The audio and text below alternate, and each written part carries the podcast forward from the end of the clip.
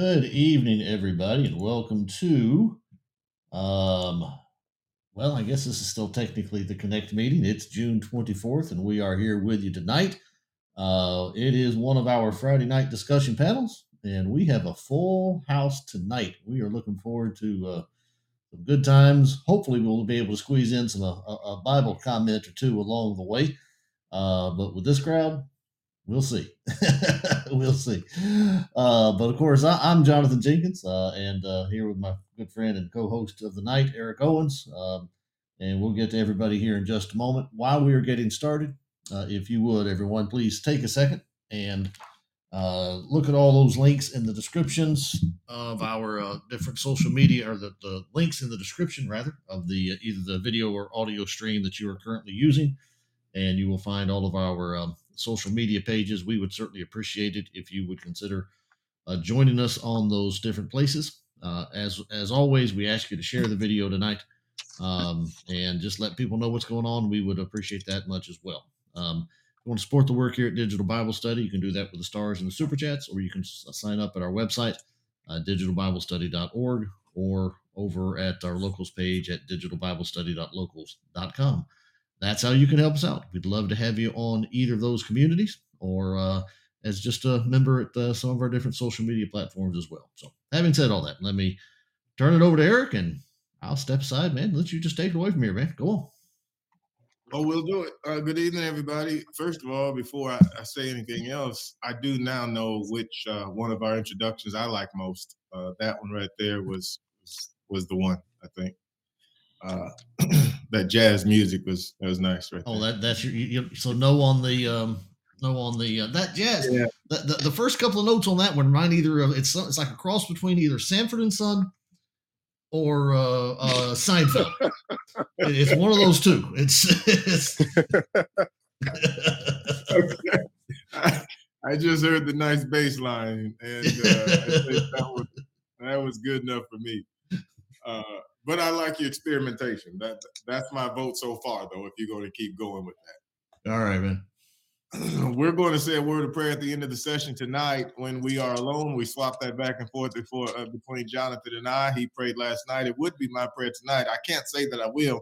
When we have this many guests, I don't mind deferring to my brethren, and so we will see how that goes. At any rate, we will say a word of prayer one way or the other, and uh, Jonathan will keep a watch over the feed. And as we proceed tonight, when we get to the end of the session, we'll certainly pray together with you and uh, for one another. That said, we would normally say we turn our attention to our speaker. But in this instance, we turn our attention to our panel of speakers, and we are thrilled to have each one.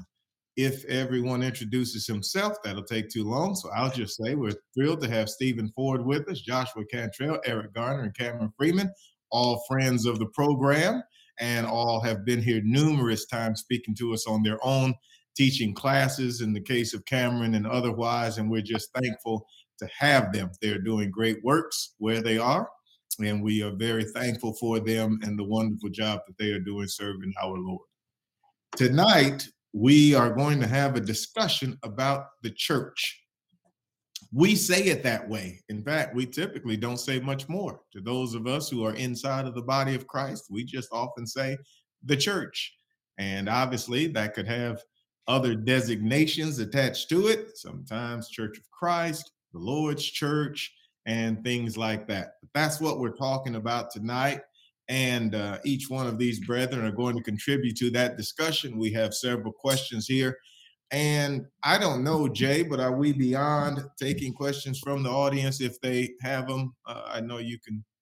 Nope, nope. Uh, we can we can squeeze that in. Actually, I just put the chat chat overlay on, so as soon as they start talking back to us a little bit here, we'll actually be able to see all their comments together on the screen. So uh, if we can squeeze okay. it in, let's let's let's try to make that happen. If we can squeeze some of theirs in, we'll do that as well, and we'll we'll try to add that. Uh, but taking the thought that we may have people who are not members of the Lord's church, uh, either hearing this or or or or attended with us tonight, I thought we would just begin by some level of, of definition, concept, idea of, of what is the church. So let's just begin there. when we use that expression, when you brethren use that expression, the church, what exactly would you tell someone you're talking about? If the question were posed to you, what is the church? Let me get you to comment on that, uh, and, and and we'll just kind of walk around the, the, the panel here and get your thoughts uh, on that. Uh, Brother Joshua, you're you're in the, my bottom right, so I'll begin with you, and then we'll move to Eric and to Stephen and to Cameron, and uh, we'll vary it as we go forward. But if I could ask you that, what what would you say? Yes, sir. For me, I would uh, begin in Acts chapter two. Of course, I know that's going to be mentioned a good uh, bit of times tonight in Acts chapter two. Of course, on the day of Pentecost, uh, when Peter begins preaching. Of course, that is the um, inauguration of New Testament Christianity. Uh, verse 34, verse 35, pretty much throughout the rest of that chapter. But I know for me, when I'm preaching and when I'm talking about the church, I know sometimes today in our culture, church has been more of a building than it is the actual people. And so for me, the the definition I often like to give, one of the definitions I like to give that is, it's the church is the group of believers, uh, not just the building. And I know I've used the expression very often. I know a lot of people do as well. You know, I'm going to church, uh, but whether the building is there or not, we still can worship and we still are able to uh, to be effective within our communities that we are living in. But for me, that's uh, that's one of the key definitions I like to keen on. Keen on we, uh, those baptized believers, are the church, and thus we have been called out of the world. Uh, but I always like to go to Acts chapter two and um, and kind of begin there, walking them down throughout the New Testament. Thank you, sir, uh, brother Eric. Well, I um, anytime I define the church, especially speaking with those who don't use the vernacular um, that that we would normally um, use as as brethren, as preachers, as as Christians. I normally just say, you know, the church is the body of of the faithful of those who have been faithful to the calls and commands of the gospel of Jesus Christ. And then, of course, that tends to lead to deeper discussion. But just on the surface level, the church are those who have been faithful to the calls and commands of the gospel of Jesus. That typically leads me into a discussion about the gospel. What is it? So that that's that's typically how I define it. Okay. Stephen. Um kind of uh following what uh Josh had to say about it. Acts 2 is one of my uh go-to places. What is the church? Uh just following Acts 2, starting around verse 41, it's those people who did those things. They heard Peter's preaching, they gladly received his word, they were baptized, and uh, they continued steadfast in the apostles' doctrine. I think that's one of the things that's uh, important because uh, people use the word church very uh, loosely. I use that um, to say, you know, any person who you know believes that Jesus ever existed is part of the church. You know, uh, and and I want to kind of finally bring that in, hone that in a little bit closer. Say it, it's defined in Scripture also as those who continued in what the apostles taught, and so that kind of limits whatever a person practices to what you can read in the Scriptures. And so, if it's not written in Scriptures according to what the apostles taught, then that would be too far beyond what the church, scripturally speaking, uh, is comprised of. Okay. Uh, real good. Jonathan, do you want to jump in here? Uh, yeah, just real quick before I do, I just saw uh, Robbie Eversole popped in and said good good night to good evening to everybody. So good to see that Robbie is feeling well enough to uh, uh, chime in and participate in the session tonight. So hope you're doing well, brother Robbie. Looking forward to having you back just as soon as we can we can get you back on. Uh, you know, try not to baptize too many people while you're in the hospital, man. Uh, you know, don't, don't bust open any, any open any stitches trying to get them back up out the water. Maybe let your son come over and do it for you. Um, but uh, you know, when, particularly in a, in a, in a modern context, trying to talk about the church with people. Um, I think what Josh, I think Josh said said it a minute ago. It's not the you know it's not the building. A lot of times people have that concept. Um, but often days you get people that are kind of on two extremes. You get people that are um, just um, uh, completely secular and have no idea from from a biblical standpoint at all what the church is. Then you got a lot of people coming out of uh, more orthodox or, or Catholic type type views that have a very authoritarian view of the church. Um, and, and I think you need to stay off of either of those extremes in terms of having no understanding of it or having a an understanding of it, which ends up complicating things. Um, the church is just the called out of God's people. It is the assembly of God. If you tra- trace the trace the etymology of that back to the Greek word, it's the ecclesia, it's the called out, it's the assembled, it's those who have assembled under the banner of Jesus Christ. And as I was Stephen just talking about, it's not everybody that ever has believed in Jesus. It is those who have been translated, transferred from the kingdom of darkness into the kingdom of the dear Son, Colossians chapter one. Um, and and so Amen. it's that body then that has called out of the world to serve Him, and and that's basically that that's the simple definition of it. Uh, to get started, and I just lost Cameron again. Cameron has been having some connection issues. He jumped in and out, and he just he was in, and then I, he popped back out. Hopefully, he'll get back here a second again. I know in a minute, but that that's as a starting definition. That's where I'd go. it, it is that.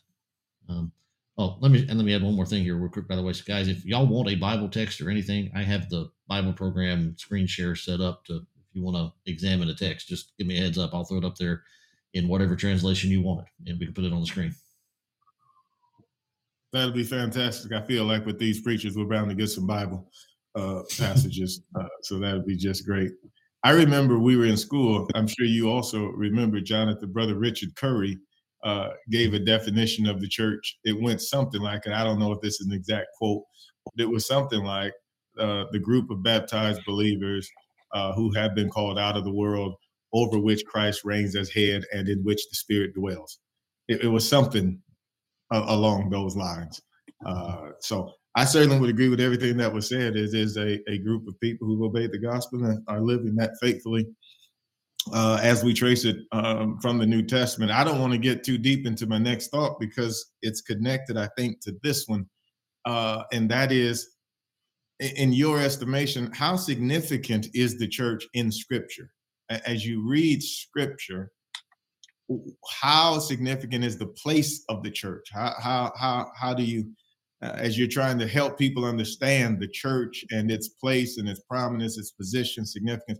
Uh, let, let me get your thoughts about that uh, as we continue our, our, our, second thought then, now that we know what the church is. Uh, Eric, let me start with you and we'll work our way back around. Well, um, the significance of the church is is um, is paramount. I, you know, when we consider Genesis 1 to Revelation 22, really the church is in the mind of God throughout the millennia over the unfolding of his revelation, you know, of his will through all of the dispensations. When you consider Ephesians 3 9 through 11, um, I mean, it, it, the church is God's eternal purpose um, to make all men see what is the fellowship of the mystery, um, which uh, from the beginning had been hid in God who created all things um, by Jesus Christ to the intent that now unto the principalities and powers might be known unto the uh, church the manifold wisdom of God um, according to his eternal purpose, which he purposed in Christ Jesus our Lord. And so when we consider the church being God's eternal purpose, it was it was in the mind of God. So however eternal God is, the church is, Ephesians 3, 9 through 11, it it was it was before all things ephesians 1.10 um, it was meant to be the place where jew and gentile would be made one ephesians 2.16 um, you know when you consider the theme of the bible in every book uh, the theme of the bible is the salvation of man through jesus christ to the glory of god and when we consider the glory of god well that only happens through the church ephesians 3.21 so so you know when you consider the you know, the church is extremely important. And and and you know, and I, and I know we I know we talk about the idea of the group of people, um, but the church is not just one individual by himself, you know, that has been obedient. You know, the church is God's community um, of believers, those who have been obedient to the gospel. Because even though I think Stephen made reference to it earlier, you know, a long time ago, man, when I was a younger preacher, and when, you know, when I was Josh, when I was Josh age, you know, you know, I, you know, I, I, used to, I, I used to uh, softly correct people when they say, you know, members of the church say I'm going to church. But you know, the, the older I got, you know, and the, and the, and the more I studied and the more I, I, just looked at the church, you know, Paul said, you know, when you come together in the church, you know, there's this idea of of this this corporate gathering of God's people in His community, uh, man, it's it's it's paramount. Uh, the church is paramount, brother. Thank you, sir. Uh, Stephen, jump in there, buddy. What do you think? Um, kind of along with uh, uh, brother Eric, Jesus is, you know, the focal point of the scriptures. Uh, for like you mentioned, Genesis to Revelation, it, it's all about the redemption of man through Jesus Christ. And if Jesus is important, and he is, then so too is his bride. Uh, you know, when you look at Ephesians uh, chapter five, you know, Paul talks about marriage and he says, Well, I'm really talking about Christ and the church. You know, how important is a bride to the bridegroom? Uh, and if the bride is important to the bridegroom, then it should certainly be important to those who are uh, part of that and everybody else. Uh, really, you know, I, I would not tolerate somebody disrespecting my wife. You know, I would not tolerate somebody inviting me to their home and say, "Yeah, you can come in," but your wife, she got to stay outside. And so that is how it comes off when people say, Yeah, I'll take Christ, but not the church. I want the relationship, not the religion. Well, how can you say I love Christ, but I, I don't care anything about his bride? Uh, and so if, if Christ is relevant, and he is, then the bride is equally relevant. And so um, the, the church, uh, especially when you get to looking at Paul's epistles, you know, Ephesians and Colossians in particular, you see the brilliance of the church, you know, uh, shining forth in, in, what he's trying to say in this community, uh, not only in the local setting, but in the universal setting. Not only that's alive today, but it will be alive tomorrow and was alive yesterday. And we can be a part of that group. And the fact that all those that comprise that group and will ever be in the part of that group was in the mind of God that you all will be my people to show forth my glory uh, to call people through your behavior and your teaching and so on. Uh, you could not, I, don't think you can highlight enough how important the church is. I just don't think that we could do it adequately other than just to read the inspired text, you know. Uh, but it is um, immeasurably important. Thank you, sir. Brother Josh. Yes, sir. Upon the question um, like Brother Garner, my my thoughts went to Ephesians uh, chapter three as well. But also, I've been doing some reading through John today, and John fourteen verse six definitely comes to mind. You know, the way to get salvation ultimately is through Jesus. Uh, Acts four and verse number twelve. Neither that salvation in any other, for there is none other name under heaven given among men whereby we must be saved. And so, you know, again, from as Brother Garner said, from Genesis one and Revelation twenty two verse twenty one just the significance. And I think about the prophecies of old, Isaiah 2, uh, Micah chapter 4, just highlighting even in the Old Testament the uh, mm-hmm. future of Jesus coming uh, to establish his church. And we know, and, and, and, and many of those watching tonight know as well, but you know, one of the things of the Old Testament is ultimately Jesus is coming. And then you open up the New Testament and you uh, see the teaching and ultimately Acts 2, the establishment of his church. And thus today, you know, in order for a person to be saved, Romans chapter 1, 16 and following the gospel, uh, that is made possible uh, by, of course, we know the sacrifice of Jesus, but again, that salvation is, is is found through the gospel and in the church. And so for a an individual today, especially, you know, not just preacher, but a you know, Christian, you know, if I want to be saved, that is made only possible within the body of Christ. And so again, just the significance of, of of obeying the gospel, living right, being faithful is just, you know, throughout the New Testament, it's just uh, very evident for, for, for all of us tonight. Yeah, thank you, sir. Cam, welcome back. The question uh, before us is how significant is the church in scripture?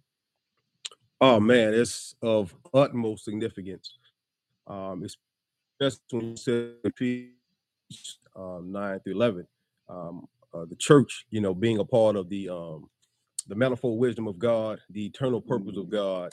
Um, and many times, you know, when you think about that, um, you know, we we we have to really think about the fact that um, if we can if we can fathom that God in eternity before Genesis one one uh, had the church in mind, had the church in mind uh, before the foundation of the world, and then to bring the church into fruition, um, into reality, um, and to to to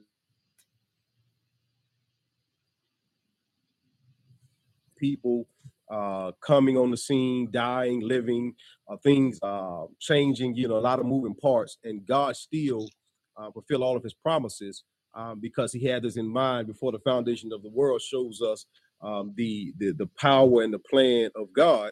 But then I, I like in Ephesians 3 9 through Hmm. Lost Cameron. again. He's having some, he's having some issues tonight. I'm sure he'll come back. Jay, why don't you take it up for us then? How, how significant is church in scripture?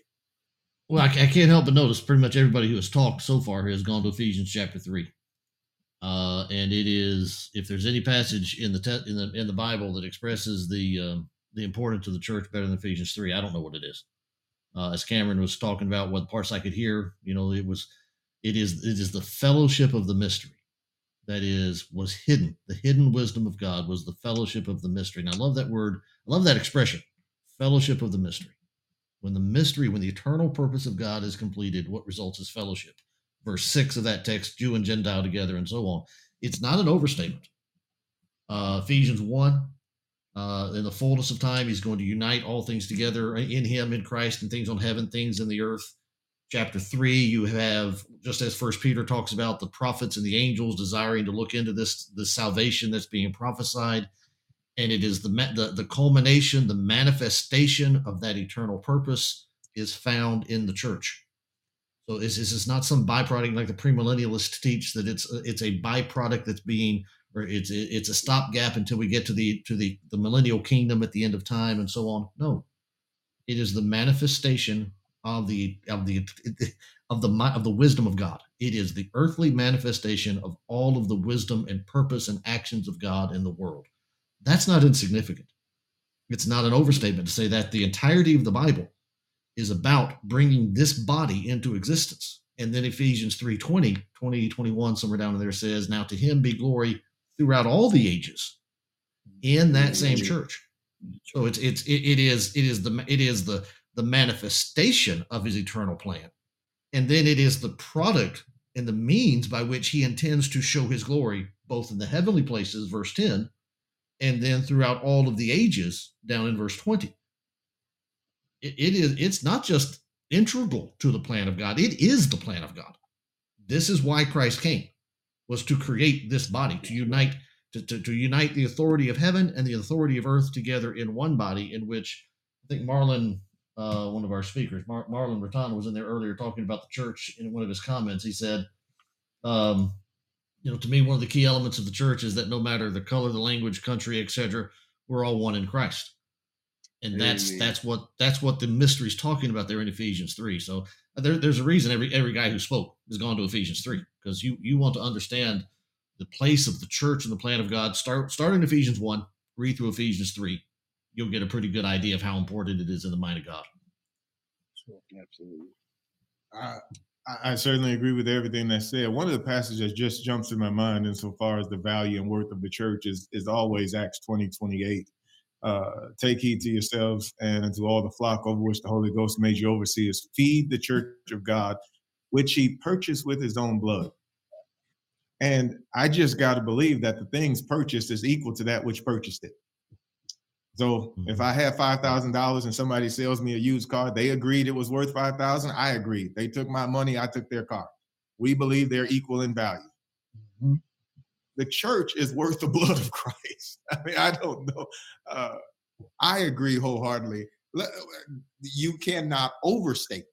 I don't think the significance of the church. Let me ask a follow up then with regard to that. Do you think we do a good enough job sharing that to members? Do you think members know that? Are you comfortable with the way members know what you just stated and clearly what you know and believe to be true? That's a good question. Uh, if I, I don't know if you had a special order. Go right ahead, Stephen. Let me uh, start with you well, then. All right. Um, I have seen in times past, not just here where I uh, serve locally, but in, in, just in general, that often we can become um, victims of tunnel vision and we see the church as just our local body. And as Marlon commented, uh, it is far greater than that. Uh, one of my most um, memorable moments is worshiping in Mexico once with brethren who barely spoke English, and they happened to have that particular Sunday a uh, a man who was from Texas that spoke both English and Spanish, and he would preach in English and he preached a little bit in Spanish, so we could all understand. And we were there with those brethren that I had never seen before that spoke a different language and lived in different culture, but we were all worshiping the same Lord that loves us all and saves us all. Excuse me. And when we uh, see it in its in all of its uh, bigness, uh, can't think of another word, in all of its entirety, uh, I think sometimes we can miss what it is and start to just see the, the local congregation and some of the flaws that it may have, uh, the imperfections that it may have locally. Uh, and it's, you know, I have to remind myself, like you were asking, does everybody know that? that we have to always speak of the church in its beauty and its glory and its perfection. Yeah, there are issues locally because we have issues, uh, you know, personally. Uh, but the church is perfect uh, because because it came from a perfect God and is overseen uh, by a perfect Lord Jesus. Uh, and I personally, I'll take that on myself. Have to be more effective in relaying all of that when I speak of the church more clearly. Thank you, sir. Uh, Brother Josh, what say you, my friend? I know for me, a thought that comes to my mind, especially, you know, being a preacher. I know for me, every Sunday, you know, always, you know, let everyone know it's good to see them, but I always like to emphasize it's good for us to be around families, Brother Garner mentioned a little while ago. And I think sometimes people come in forgetting because of all the different stresses and struggles that they go through you know weekly daily is always something i'm sure you know everybody today woke up with something that they didn't expect to wake up to and then you know the the the family aspect of knowing that i get to be around people of like precious faith who love me and who care for me and who want me to go to heaven just as bad as i want them to go to heaven i know sometimes you know being around I know for me, you know, sometimes family in the flesh who are not members is difficult sometimes, but being able to be around Christians is is special. And sometimes members often uh, forget that, and sometimes as preachers we forget to emphasize that too. That hey, you know, it's this this world is difficult, but you don't have to go through it alone. And I know the book of First John, John just gives us so much confidence in knowing that we can be assured of our salvation and everything that we have uh, with God. And so I know for me, you know, the, the charge and hopefully the challenge of all of us is is to just make sure we, you know, let the people we know, you know, how much of a family we are, but especially that they can be secure uh, in their salvation and knowing that everything God has and God continues to do for them. Thank you, sir. With reference to the church, Eric, how are we doing? Uh, how you think with uh, people knowing, even members, what what we all just described here? well, it's it, obviously it's hard to speak, um, you know, for for every for for every congregation.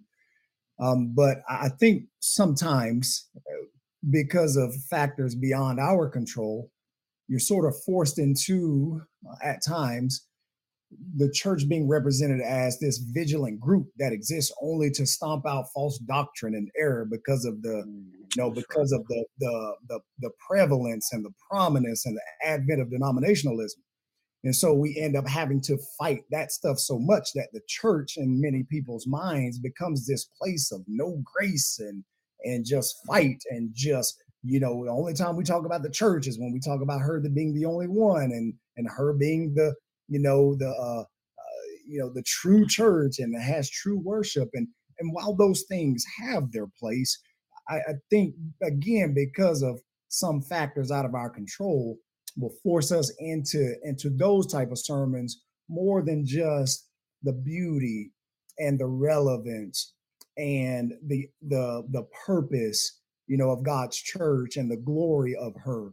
Um, and, and, even the familial aspect that that both Joshua and and um, Stephen had discussed, because my mind goes back to Ephesians 3 14 and 15, right when Paul has finished discussing the eternal purpose of God being being shown in the manifold wisdom of God, the church through Jesus Christ. He says, for their boldness and confidence, because obviously we understand that Ephesians is a prison epistle.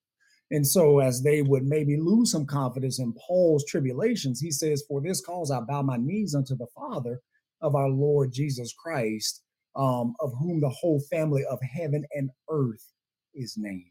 And so, the familial aspect of the church, certainly, I think, you know, at least from my perspective, I, I know I can do a better job of preaching and delivering lessons and sermons um, in in that direction. Um, you know, not not to not to leave, you know, the aspect of the church and its singularity and and its oneness and its beauty in that. Um, I, I know for me myself personally, I can do a better job. Thank you, sir. Jay, you want to jump in there? Um, I guess for a minute, but you know, some of it's you know, he that has hath ears to hear, let him hear. Um, sometimes it's it, it's tough to teach people about the uh, the importance of the church, the glory of the church, and all of that, because they're not in tune enough to what the actual you know to the overall message of the Bible. You can tell it to them all you want to, and they just they don't grasp it until they see it, kind of thing. And it makes makes makes the t- task hard. Um, and you know, so it's I think it's a little bit hit and miss in terms of um, you know, to get to your question, how good of a job are we doing? Well, most gospel preachers I know are doing actually a pretty good job of it, I think. Um, but some of it is it, it some of it is the people in the pews have to hear it. Now, I'll say as another element of it, there are very clearly some um, uh, portions of people that still have affiliation with churches of Christ that spend a great deal of their time uh, more time than I like on my social media feeds. They're trying to tear down the church uh, and uh, d- diminish the the distinctive nature of it. You know, just c- compare it to d- deny the concept of restorationism, deny the concept of undenominational or non-denominational or pre-denominational, or whatever you want to call it, Christianity. Uh, and I, I will say this: I don't know that in recent years um, we have done a very good job of answering that as well as we should. They, in my opinion, they seem to talk about it more freely and more openly than we do in response. Um, and I would like to see us do more of that. You know, we used to do a better job of it. Eric, you know, I don't know everybody's ages here, but Eric and I, when you and I started in the early '90s, that was you heard that preaching all the time, the distinctive march to the church and so on. And you don't hear it. You don't hear it as much uh, even among conservative circles as we used to. So I, I kind of got a mixed bag on it. I think in a large part we're doing a good job. I think the members could probably, you know, be better in terms of understanding it, but some of that is we could do better in, in, mm-hmm. in helping to mature people to, to a, a point of Christian pers, pers, um, uh, perspective so that they could hear what needs to be heard. And then I think we could probably do a better job in grounding people in some fundamental truths about restoration principles and and and, and first century Christianity in a 21st century world. So I'm all over the place John, answering your question. That, may, and that and that may that may be better served through in addition to the pulpit, you know, uh, classes, right? You know, where we can spend right. more time, you know, digging into those deeper um, topics of restorationism and and church history and and just unfolding of God's plan uh, uh, over over the course of the millennia. You know, um, in addition to the pulpit. So I, I, definitely agree with you, man. Yeah, and and I think not not that I'm advocating going around starting you know Facebook and Twitter fights, but these progressives are freely speaking on social media platforms in the right circles. And sometimes I think we on the more conservative side kind of steer clear of not wanting to put that bad foot forward and I think we leave the the playing field open for them a lot. And I don't I don't know if I've got a good answer about how to address it, but I think it does need to be addressed. I think more guys need to stand up and and and re, re, kick back, push back against the the presumptiveness and and frankly sometimes the condescension of these these guys that now have advanced degrees from whatever colleges they've they've gone to and they've been reading N.T. Wright and Tim Keller and and whoever else they've been reading and and you know Francis Chan and, and tearing down the church because they think they've learned something that you know the guy in Woods didn't know, and that's not true. So that's my thoughts. Uh, all good thoughts, and uh, I I'm as much concerned about members of the body, but I, these things might be connected in that if it's not being said by way of defense, then it's not being said. Uh, and, and very often that vacuum means members of the church aren't hearing it either. Um, I think if they ever were true, gone are the days where every member in the building is well versed in the book. Oh, Uh, if that was a time 40, 50, 60 years ago, and the Mm. church was, uh, you know, if that was a time, and it, it seems at some point it was much more common. Uh, I don't know, maybe y'all heard the same story about the woman, uh, the day they didn't have a Bible inside of the courtroom, and they asked a, a young, a older lady who was a member of the church to come, and uh, he said, uh, "Those Church of Christ people are as full of scripture as anybody." And so just put your hand on her.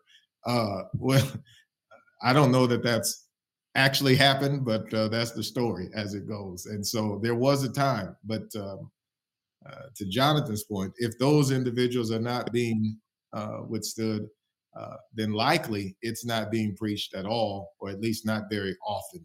And it's not safe for members to go long stretches without hearing about the glory and beauty and splendor amen. and singularity of the Lord's church and the very significance that this entire panel talked about without even batting an eyelash. I mean, we were almost stumped for words to describe the significance, right? What what word do you want me to say to, to try to express how significant the church is? And I, I'm, I'm sadly, I don't know that every member of the members in the view in general uh, feel that way uh, or know those things that same way.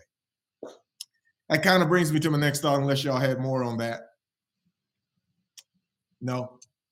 Uh, I did have a quick thought, though, to Eric's point with regards to um, uh, our our stance and posture. That it does feel like sometimes we're always fighting, and I think part of that is the Lord's church is an army, and mm-hmm. armies tend to they go to battle, they go to war. And so there is that element. But what I like to point out to people about the army of the Lord is when you read the armor, this is the best army in the world. I mean, if this army came to your town, they'd bring righteousness and peace.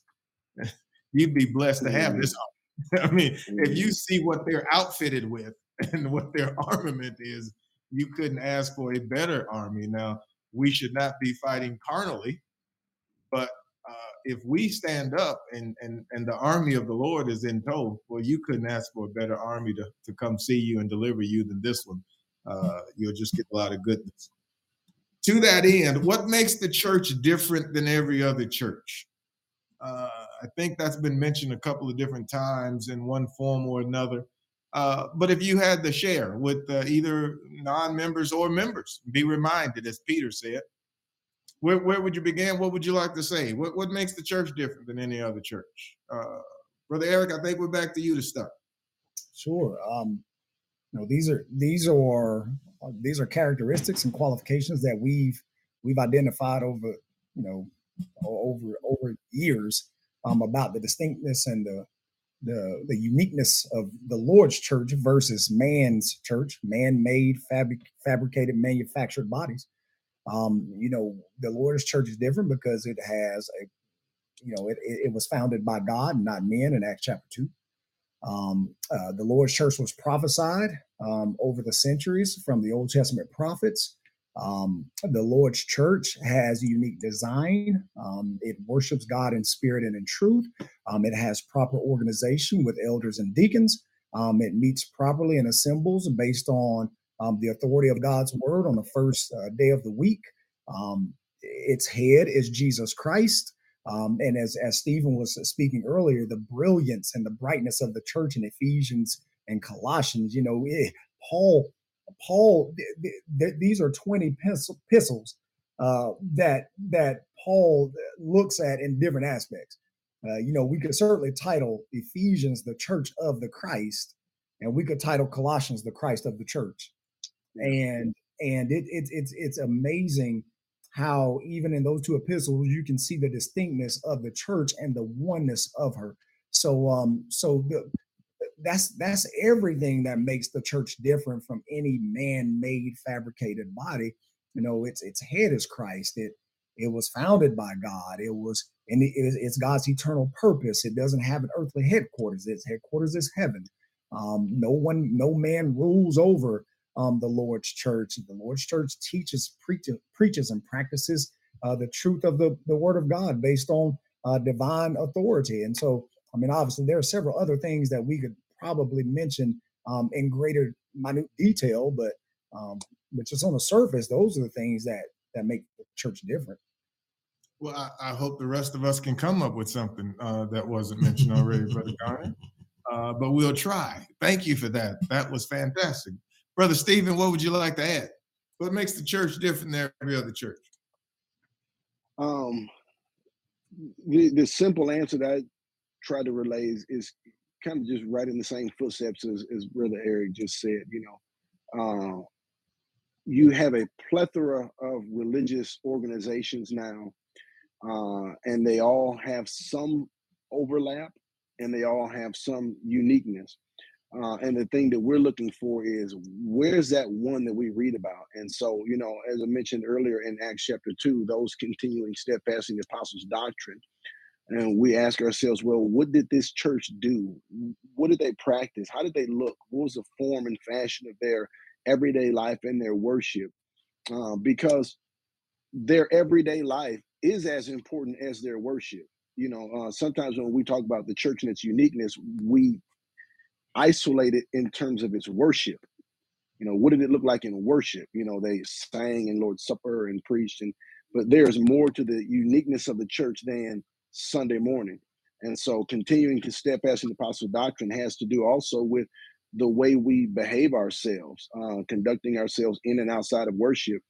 Uh, the other thing, uh, coming back to you know my favorite book, Ephesians, you know there is but one you know so if there's just one what does that one look like uh, and when i'm speaking to people in general uh, people who may not be preachers and well versed in the bible you know I, I, use my favorite analogy at least in terms of uh, hamburger places you know you can have a wendy's a mcdonald's a burger king a jack's or wherever you may be from um, but you know there's only one big mac you know, now even Burger King has a Big King. There's only one Big Mac, and it has sesame seed bun, two all beef patties, lettuce, pickles, special sauce, you know, and onion, I believe. Uh, but whatever the case, there's only one Big Mac. Now there's a Whopper, uh, and there's a Big Dave, and whatever else these other places serve, and they are hamburgers, you know, and they are similar. Uh, but there's only one Big Mac, and in the same regard, you know, and, and that's a very trivial example and people can understand that you know example and so we say okay if you can get that concept here and that's simple. Here's something that's so much more important.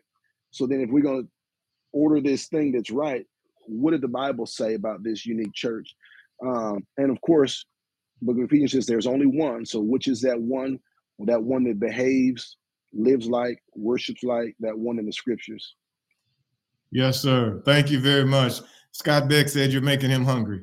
Uh, Brother Josh. yes, sir. For me, I would well, well. First of all, a couple uh, weeks ago, I was having a Bible study with um, uh, with an individual, he and his wife, and we were just having a fantastic study, and and we were at the point in our study where we were going through the book of Ephesians, and we got to the end of chapter one there, and you know, he kind of came to the realization, wow, Jesus really is the head of his church because all his life he had been hearing, you know, that Jesus was the head of so many different other churches in the world. But, you know, when you read the Bible, especially the book of Ephesians, you're not going to walk out of that book seeing that Jesus is the head of something else. You know, he's only the head of one body and he's only the head of his church.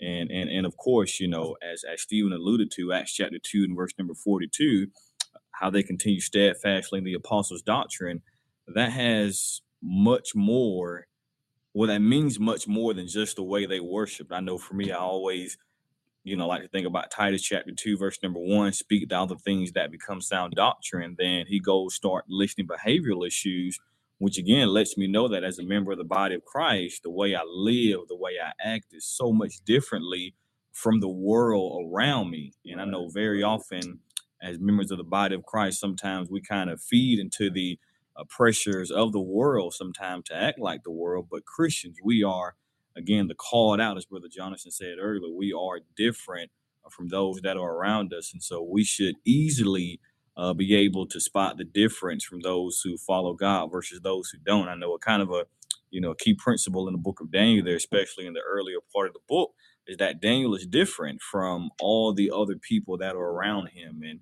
and the king was able to see that. And so certainly as Christians, we have to make sure uh, Matthew chapter 5, 13 and following, our light shines and and and that works in the uh, relationship with the church.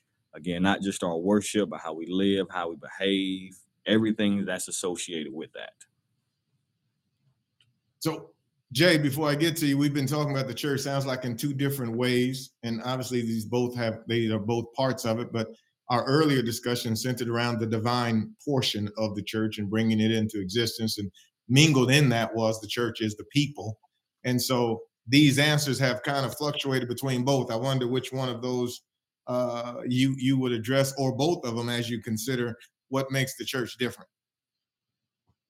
Well, you know the for, well the the the older preachers, Eric, to play the old man card again, Eric. You know when we were when we were coming up, the the the instructors used to teach us about the the problem with the denominationalism is that the Bible speaks of the church in the universal sense. I will upon this rock I'll build my church. And then the Bible speaks of the church in a local sense. Um, the mm-hmm. church at Rome, the church at Corinth, the church at Thessalonica, whatever. It speaks of the two. Every denominational church out there thinks of itself in, in some capacity outside of those two things. They add a third category and that th- third category is larger than the larger than the local church because they are organized into denominational bodies. And don't let the community church movement fool you. Most of the community churches in your community are southern baptist churches if you're in the southeast. They just changed the name okay? That that that, that there there are very few truly independent community churches of any consequence. Um but denominational churches are um uh, organized as a body that's larger than the local church, but it, they admit freely that they are not the church universal. They are a smaller group than that. And so the problem with with other quote unquote churches is that they're they're they're too big to be the local church. They're too small to be the the the the universal church, and so they don't fit into the biblical concept. They don't fit the biblical pattern at all. Um, the biblical pattern is that there's not more than one church.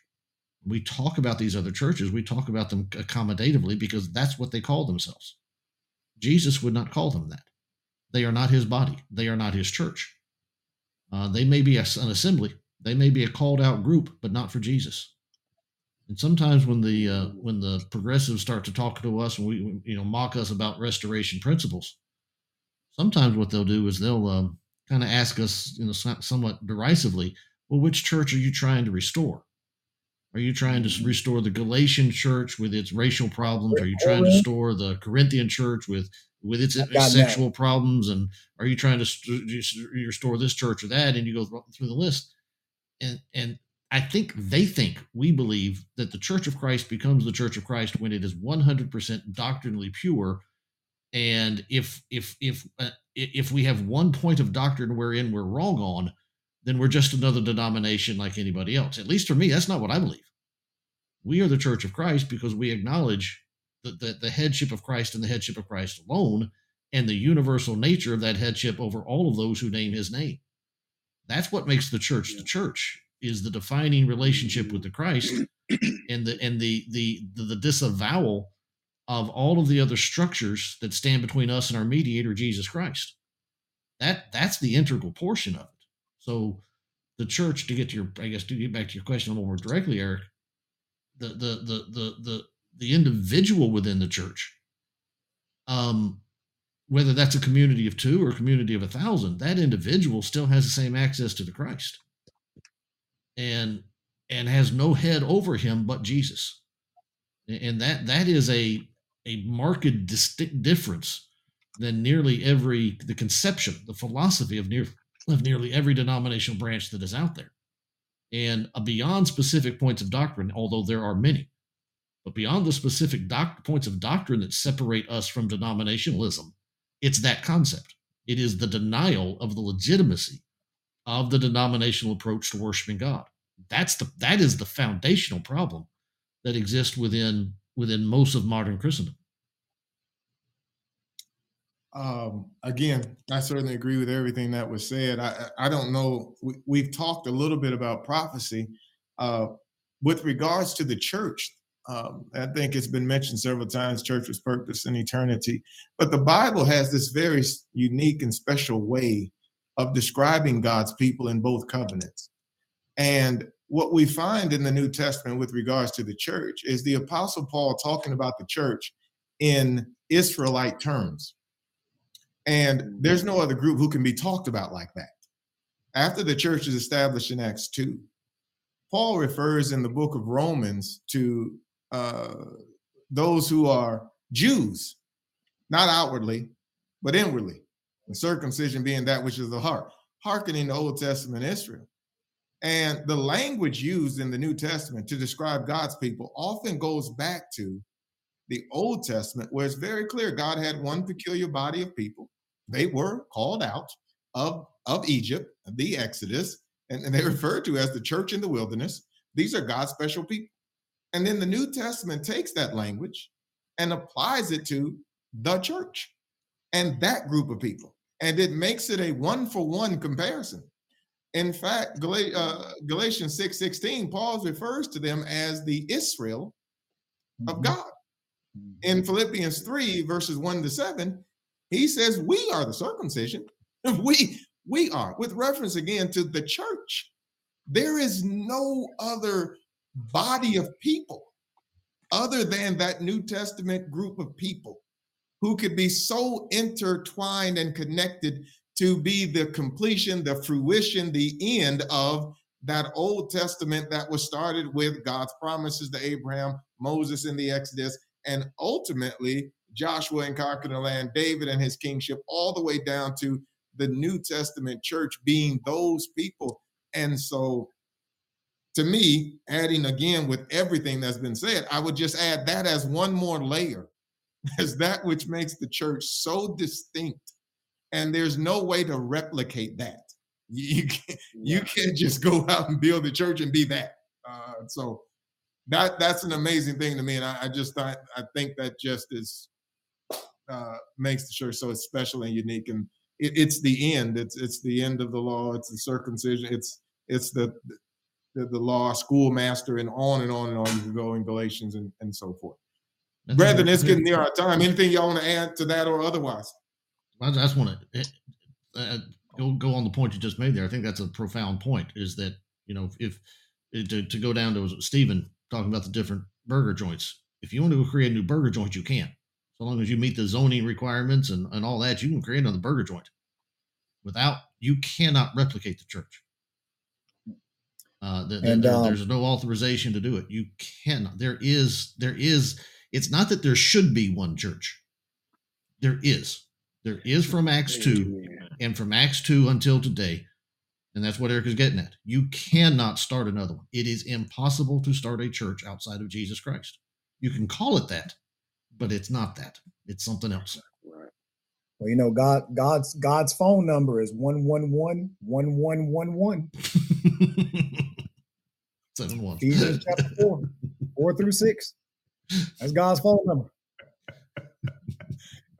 Like that. Every night I come on digital, I feel like I hear something new. I, I hadn't heard that one before. Be, I care- be careful. Scott Beck will be calling that here in just a minute. Oh.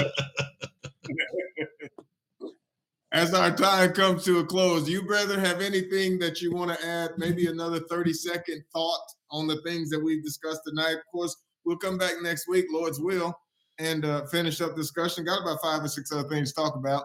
Uh, and maybe that'll give our audience some time to think about some questions or some thoughts they have uh, about the Lord's church. But uh, uh, let me just go around real quick, give you 30 seconds or so if you want to add or summarize anything you want to say about anything we've said tonight. Uh, Brother Stephen, how about it? Um, I would just uh, encourage any who are listening tonight to spend some time in some of the epistles that we've mentioned uh, Galatians, Ephesians, Colossians, um, to see how important the church is in the mind of God, and to walk away from that with a maybe renewed uh, appreciation for the church, how important it is. Um, I think that we can have a more uh, a too casual and relaxed look at the church sometimes. But as you mentioned, brother, just a little bit ago, when you start to go all the way back and think about how God called out a special group of people, and that was kind of the, the precursor for the church. And then we get to this special group of people that He had this pattern for all the way back there, and then we get to it now, and this is the group that He is designated to be in heaven with Him. That's important, uh, and I think that we can walk away with a renewed appreciation for the glory of the church in God's eyes. Yes, sir. Brother Garner, how about it? You know, I, I recall um, a good brother, uh, dear to me. Uh, he's passed on, but it's Brother Eddie Brinkley. And he had a sermon um, titled um, Package Deal. And uh, he he he actually gave me that sermon. Um, he actually gave it to me and was like, "Here, you, I want you to preach this." And I have preached it. And um, and I always give the credit to Brother Brinkley, but but um, in in that sermon, Brother Brinkley says, "You can't you can't have the rock, and then not the thing that's built on the rock. You can't have the blood without the thing that the blood bought.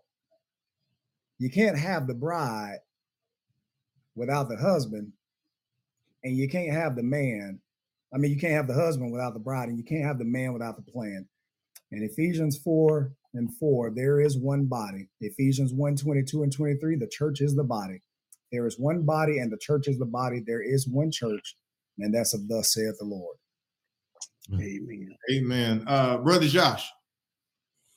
Yes, sir. Going off the um the end discussion you mentioned a moment a few moments ago, brother. Only thing that came to my mind, I heard a, a preacher say it before, and he told me he got it from someone else, you know, but the fact that you know, before the world began, God created the world. And, and if a man wants to, you know, start a religion, he has to go and create a world, create a, a book, you know, create different prophecies about Jesus and, and everything that leads up to that.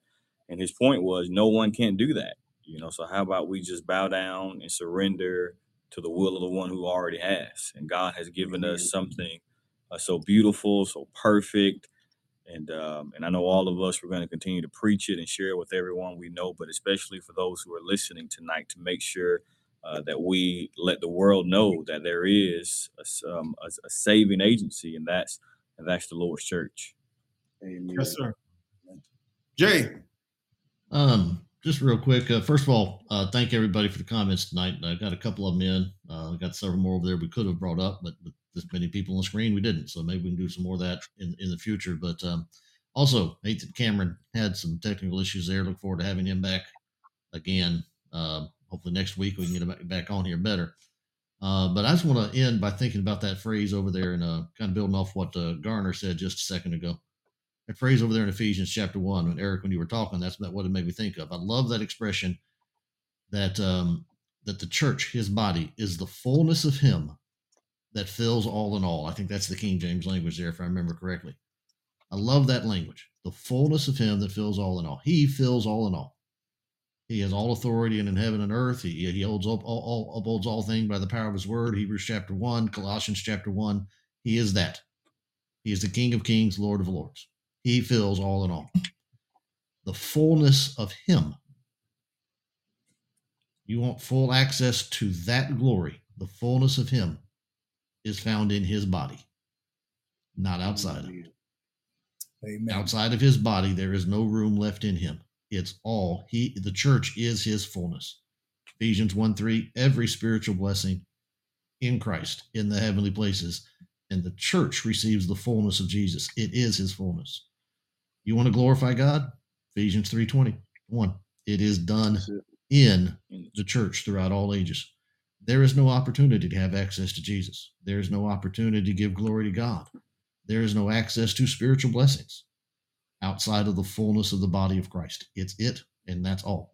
That's that's why you need to why you need to find it if you have not, and if you have already found it, Amen. you need to hold on with all of your heart, soul, and mind.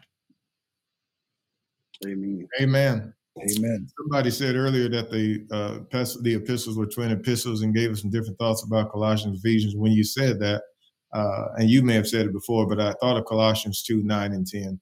Uh, you then are complete in Him, and so the church feels Him, but you got to get there now. You'll be complete, and so. Uh, I appreciate everybody being here tonight. Great discussion, and uh, appreciate your thoughts. And hopefully, we helped and didn't hurt. Uh, I, and I trust that we did that. And may we all um, think as highly of, of, the Lord's church as God clearly thinks of it and has uh, purchased it with the, the blood. Christ purchased it with his own blood. That's all we got today. I'll turn it back over to you if there are prayer requests or anything like that. Uh, yep, yep. Are you taking it or are you going to recruit somebody before I start reading these things off? Uh, I'll, I'll take it. I, I, don't, I don't want to just throw it on one of our visitors okay. tonight. They're not well. There's one that I can't read because it's got like 60 names in it, and there's no way I'm able to get all those in. Uh, but there's only about four or five here, so it's not not not a not a huge number so far. Uh, Jewel is um, uh, had some tests. I think she had a PET scan done today. I think we prayed about that last night, if I'm not mistaken. Uh, no no blockage, so no stent. Uh, minor leakage in some of the areas, uh, in the arteries rather. Uh, but she says she's doing well. So that would be Jewel. Uh, and this name always trips me up. Delois or Deloise, I'm not sure how you go with that. Uh, is asking us to pray for the VBS they're having at the University Church in Chicago, Chicago um, uh, next week, or not Chicago. Jonathan, read read the words on the on the screen in front of you. Charlotte. Charlotte. Charlotte. Yeah. It's got a CH, and I just went Iago after that. So we made it back up to my neck of the woods. Actually. No, no. University Church in Charlotte. Um, yeah, but um, uh, obviously, Robbie, continue to pray for Robbie. Um, and we did have a um, uh, request also that uh, uh, pray for peace in the country uh, tonight, over the next, over the weekend, over the uh, uh, Roe v. Wade uh, developments today, which are um, outstanding as well. Phil is asking us to pray for Lorraine. I think we prayed for Lorraine the other night. She's been having some memory loss and some hearing loss and some other health issues. So Phil is asking us to pray for Lorraine. Um, and then Kenneth, if you, I don't know if you all some of y'all saw that, actually asked me about it. It's it's a it's a really long. This list is probably, and it cuts it off because it doesn't. You, you only have so many characters you can type there's probably 50 names here, Eric. Uh, a, a, lot of friends and family members.